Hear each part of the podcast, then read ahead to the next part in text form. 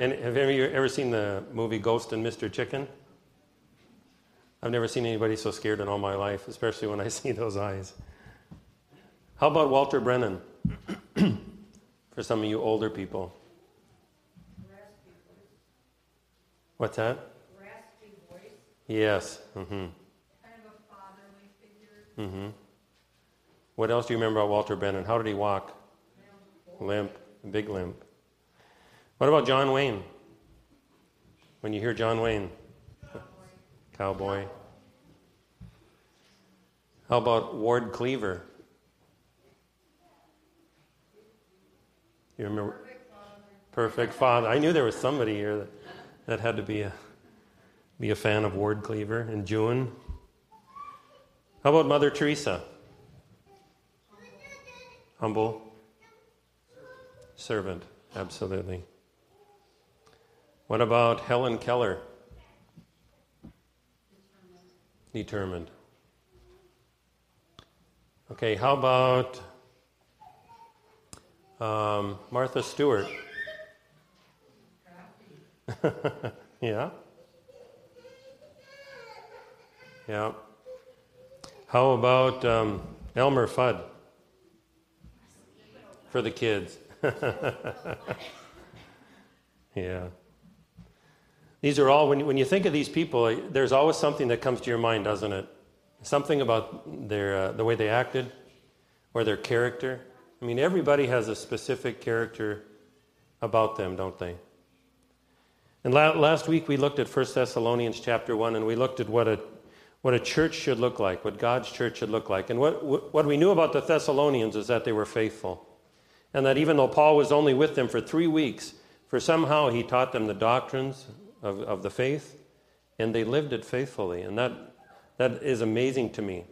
When he spent so much more time with the church in Corinth or, uh, or in Philippi, and yet they didn't seem to get it. There, were, there was many that were f- straying away from the truth. They, they never really grasped the truth that Jesus or that Paul was trying to teach them about Jesus. So when I think of Paul, I think of a man of deep conviction. When I, when I, when I think of Paul as a, as a man of God, I see him as a man of deep conviction. Even before he was a Christian, when his name was Saul, he was still a man of deep conviction, wasn't he? He persecuted Christians to the best of his ability. He went and did it with all his heart. And once he became a Christian, it was the same thing. He was a man of deep conviction. He was deeply committed to the cause of Christ. That kind of commitment and that kind of conviction, I believe God wants for us as, as Christians as in, in the church today, because there's so many things pulling at the church to pull us away from the Christian character that we are supposed to have. And I, and I think often, you know, how did Paul teach? when, when, especially when he came to the church in, in Thessalonica, I see Paul, he didn't come condemning them, did he?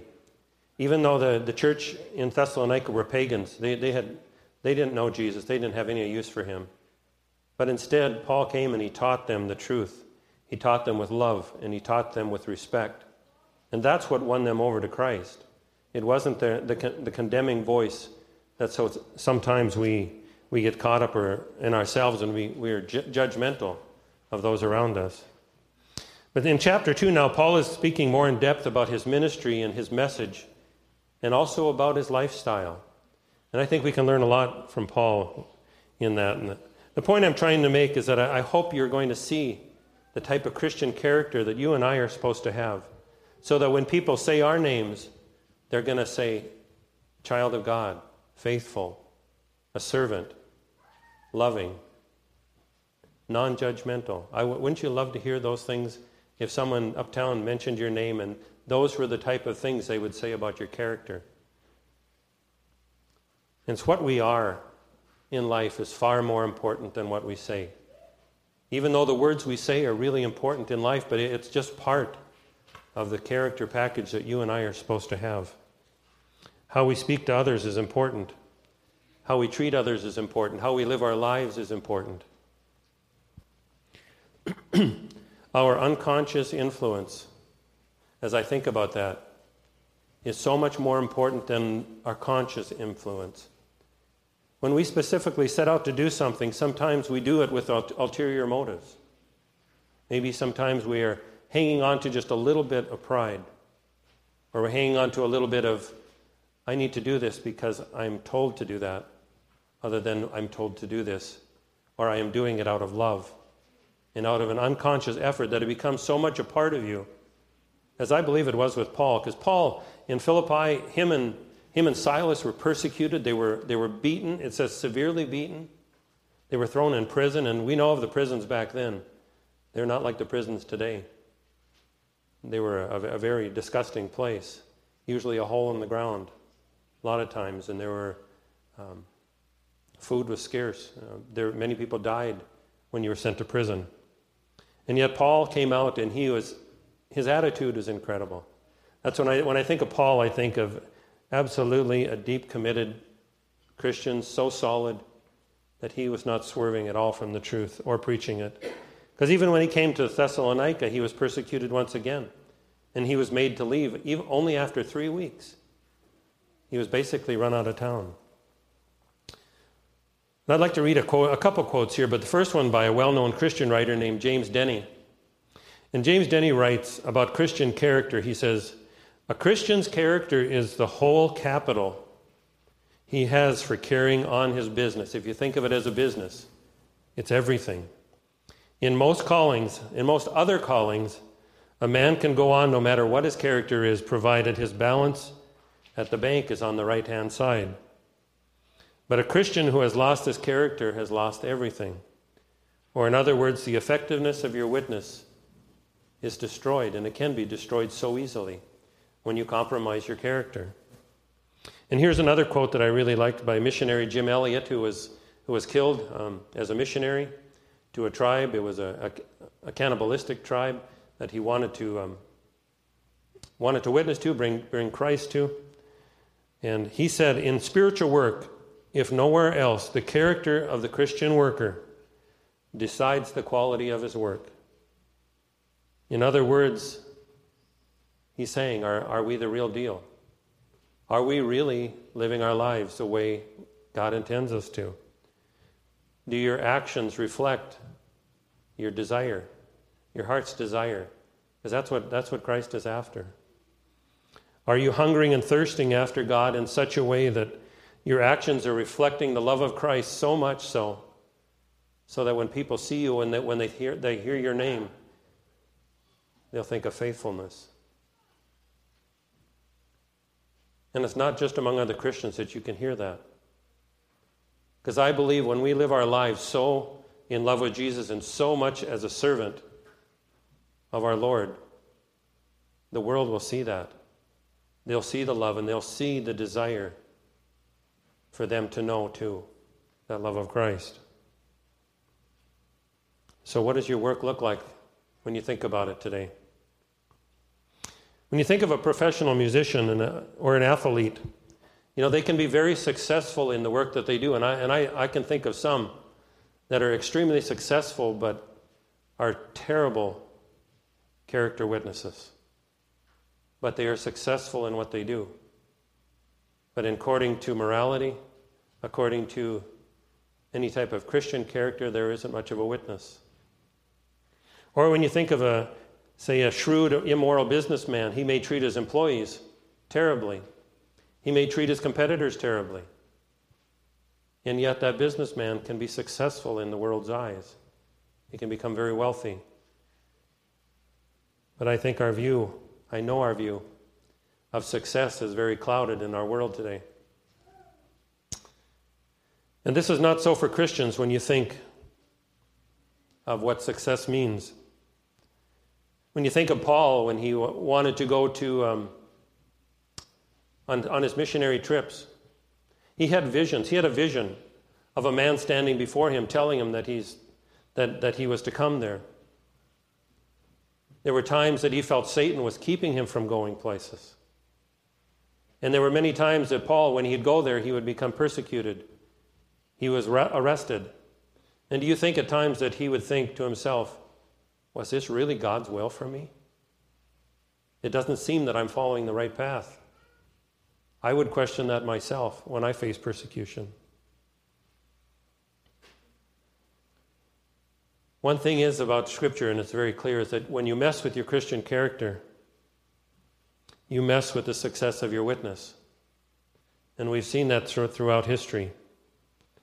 Paul referred to his own character and, living for proof of what he is saying to the Thessalonians. It says nine times in the first epistle, you, you hear Paul say, You know, Thessalonians. He said that because they saw firsthand Paul's life. They saw firsthand how Paul spoke. You see, Paul was the same person private, privately and publicly. There was no difference in Paul's life. Who he was today is who, is who he was tomorrow. And that's he lived it consistently. And that's what you and I should desire as Christians. The success of Paul's ministry was clearly due to the work of the Holy Spirit. And Paul would be the first to say that. But I don't want to belittle at all or, or talk down about our importance of, of living a Christian life of character where we are faithful to that calling. I'd like to look at verses 1 through 4 as we begin in chapter 2. And Paul says to the Thessalonians, he says, You know, there it is, one, there's one of them, brothers, that our visit to you was not a failure. We had previously suffered and been insulted in Philippi, as you know. But with the help of our God, we dared to tell you his gospel in spite of strong opposition. See, Paul was faithful. For the appeal we make does not spring from error or impure motives, nor are we trying to trick you. On the contrary, we speak as men approved by God to be entrusted with the gospel. We are not trying to please men, but God who tests our hearts. See, in verse 2, we read that Paul was courageous in his ministry. When we think of punishment, we, we can think of many things, we, but I don't think we can possibly imagine what it meant to be severely beaten in those days. But that's what Paul faced, that's what Silas faced and many other Christians back then. Yet Paul pressed on to Thessalonica. He didn't give up. Even there, he faced opposition and he preached faithfully and he preached truthfully. He didn't compromise one bit the truth of the gospel. Paul did not preach to please men, but he preached to please God. Paul didn't take his call lightly. He spoke as one with authority, it says, a man approved by God. Can you imagine that? Just to think that I had that you would have that saying about you that, that your life was, was one that is approved by God. That what you were doing, God had a stamp of approval on your life. It's a pretty strong statement. We live today in a world of compromising. We absolutely do. We hear that we are to be tolerant we hear that we are to compromise and to get along. And it doesn't matter if we have to compromise the truth, it all involves around getting along with our neighbors. And sometimes, uh, unfortunately, that's not always possible because we have to stand true to the Word of God. We have to preach His Word, regardless of the outcome. When it comes to the Word, there is no compromise. And it says, God will test our hearts for how pure our motives are. When I think about that, I think that's a, it's very sobering because He knows me. He knows my thoughts, He knows my motives. And I just pray that, that, that I would humbly come before Him every day and pray that He would keep me pure, that He would, that he would work in my heart because we are by nature sinful. It is not the normal in our lives to do what is right. There is a spiritual battle going on, and that is, that is so important that we understand that. We must stay true to our calling, which is to be Christ's hands and his feet in this world and to preach the good news to all generations to come. In verses 5 and 12, we see Paul giving account of his behavior, behavior in Thessalonica. So I'd like to look first at, at verses 5 through 6a. And it says, You know, we never use flattery, nor did we put on a mask to cover up greed. God is our witness. We are not looking for praise from men, but not from you or anyone else. Paul never stooped to flattery, and I, for me, uh, that is that is a part that really that really hurts when when I see pastors or, or I see evangelists out there and they're they're using um, flattery for their ministry, and soon we find them getting caught up in greed, and it has happened throughout history. And I'm sure you can name the names and think of them that have fallen to that to that temptation. And secondly, Paul says he never used the word of God for his own gain. To be certain of this, he looked for God for approval of whatever he did. If you're living a complete surrendered life to Christ, which is what God requires, then you should have no personal agenda in mind when you serve him.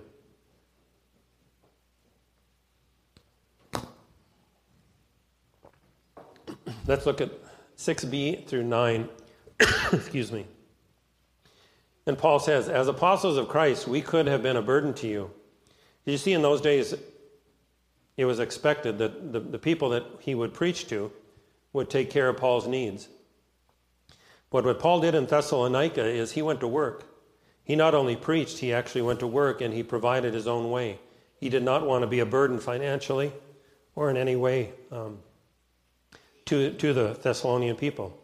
He wanted to show them that he he was not expecting anything from them as he preached to them. Excuse me a minute. and he says, But we were gentle among you, like a mother caring for her little children. We loved you so much that we were delighted to share with you, and not only the gospel of God, but our lives as well, because you had become so dear to us. Surely you remember, brothers, our toil and hardship we work night and day in order not to be a burden to anyone while we preach the gospel of God to you. And then finally, from verses 10 through 12, we see Paul summing up his example of the Christian character, to which the Thessalonians were now modeling themselves to those around them, because we knew from, from Paul's writings that, that the Thessalonians were being noticed around the world. Paul didn't have to tell them how well they were doing, the, their, their actions were speaking very loudly to those around. So he says, You are my witnesses, or you are witnesses, and so is God, of how holy, righteous, and blameless we were among you who believed. Now, when I first read that, I thought, that almost sounds pretty prideful. When you, when you think about it, he, Paul is saying, You are witnesses, and so is God of how holy, righteous, and blameless we were among you who believed. Excuse me. But Paul's life, there was no pride involved in how he served Christ. For you know that we dealt with each of you as a father deals with his own children, encouraging, comforting, and urging you to live lives worthy of God, who calls you into his kingdom and to his glory. The goal of Paul's ministry was that the Thessalonians would, work, would walk worthy of their calling. Total submission to Christ is the key to serving Him with our whole heart. It's a key to having a godly Christian character for what God expects of us. In totally submitting to Christ, we find ourselves laying down our own desires and if you think about trying to find true joy in your life, when you're hanging on to your past, when you're hanging on to things that you desire in this world, there is no true joy in that. There may be, may be moments of joy, but true joy comes when you surrender everything, when you lay it before Him, and when you ask Him to pick it up. And what He fills it with is His love and His joy and His peace his patience, and we learned about his kindness and his goodness. And we learned to be faithful, and we learn to be gentle, and we learn self control. Those are all fruits of the Spirit, and they're there waiting for us when we surrender to Him. Would you pray with me? Heavenly Father, we thank you for today, God. We pray that you would just speak to us this, this week, that you would encourage us, Lord, in our walk with you. We pray that you would just speak to our hearts about things that we need to lay down, Lord. Maybe they would be desires, maybe they would be hurts. God, but we are to lay them all down, Lord, at your feet. We pray that you'd help us to put our trust in you and to obey you, Lord. Father, we pray that you'd guide us and lead us now in your precious name. Amen.